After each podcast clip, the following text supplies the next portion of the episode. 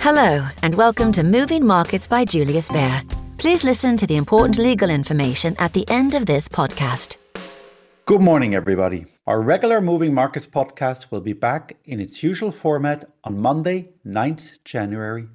But for today, we'd like to highlight a recent conversation that my colleague Helen Freer had with Tim Gagie, head of FX and Precious Metal Solutions in Geneva, on Julius Baer's Beyond Markets podcast, where they talked about the impact of rising rates and economic data releases on currencies, and also whether investors should consider hedging their portfolios.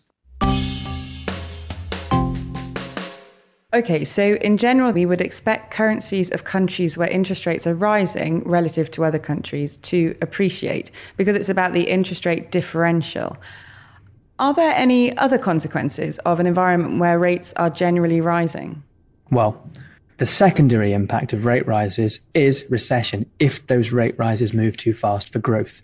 So, while a higher rate of interest is positive for a country's currency, at the point that recession indicators start to show themselves, investors may start to sell that currency again, anticipating that the central bank will be forced to change direction into an easing monetary policy to avoid a deeper and longer lasting recession. And just a quick question on the impact of economic data on currencies. You know, when we get things like US non farm payroll figures or GDP or retail sales data, for example, do currencies really react to these numbers? And is it not all very short lived if they do? Well, you will notice a bit of a theme in this podcast, Helen, apart from currencies, of course, and that is central banks. Data is important insofar as it influences central bank policy.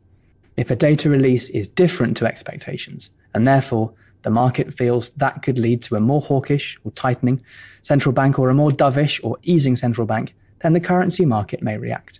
As you rightly say, this impact tends to be short lived and quickly absorbed by the market and a lot of that initial activity is actually triggered by algorithmic trading or algos. And algorithms are like a complicated set of rules based on which systems would automatically buy or sell a currency depending on data that is released, for example. Is that correct? Well, you're speaking to somebody with a bachelor's degree in modern languages. So the simple answer is yes, Helen, that is correct. What is important to know about algos is that they have an interesting effect on liquidity and not always a positive one. In the olden days, Liquidity was provided by real people. Real traders were market makers, and they knew how to react when the market came under stress because they'd seen these things before. As algos became more widespread, a lot of the real human market makers were pushed out, as they could not compete under normal conditions with the instantaneous trading. However, when the market comes under stress, such as when the Swiss National Bank removed the floor, Brexit, or some of the uh, times during the Ukraine and indeed COVID situations, a lot of these algos simply shut off the liquidity that they were providing dries up when you most need it, and there are no longer enough human market makers in the market to compensate. So when you have major shocks, the market moves nowadays are actually amplified by the lack of liquidity, despite what on the face of it is the most liquid and highly traded market in the world.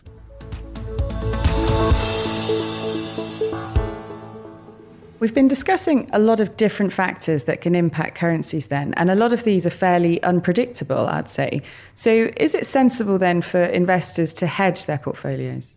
It is definitely sensible for investors to consider hedging their portfolios and to make an informed decision.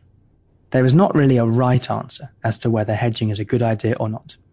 Each investor needs to weigh up the benefit of peace of mind by eliminating currency risk against the costs of doing so and the opportunity cost if the currency move is actually in the investor's favor. Some investors prefer to always hedge, some prefer to partially hedge, and some prefer not to hedge at all.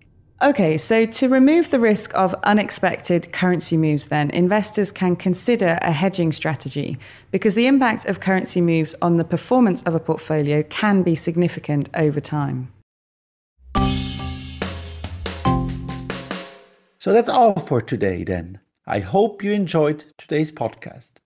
To listen to this conversation in full, please search for Currency Matters on the Beyond Markets channel. The usual Moving Markets show returns on Monday, 9th of January. But do tune in again tomorrow when we'll be sharing more interesting insights from our recent podcasts. Bye for now. The information and opinions expressed in this podcast constitute marketing material and are not the result of independent financial or investment research. Please refer to www.juliusbaer.com forward slash legal forward slash podcasts for further other important legal information.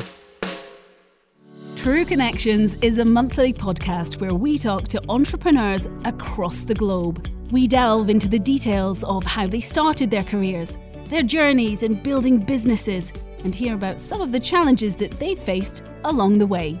Search for True Connections on your favourite podcast player.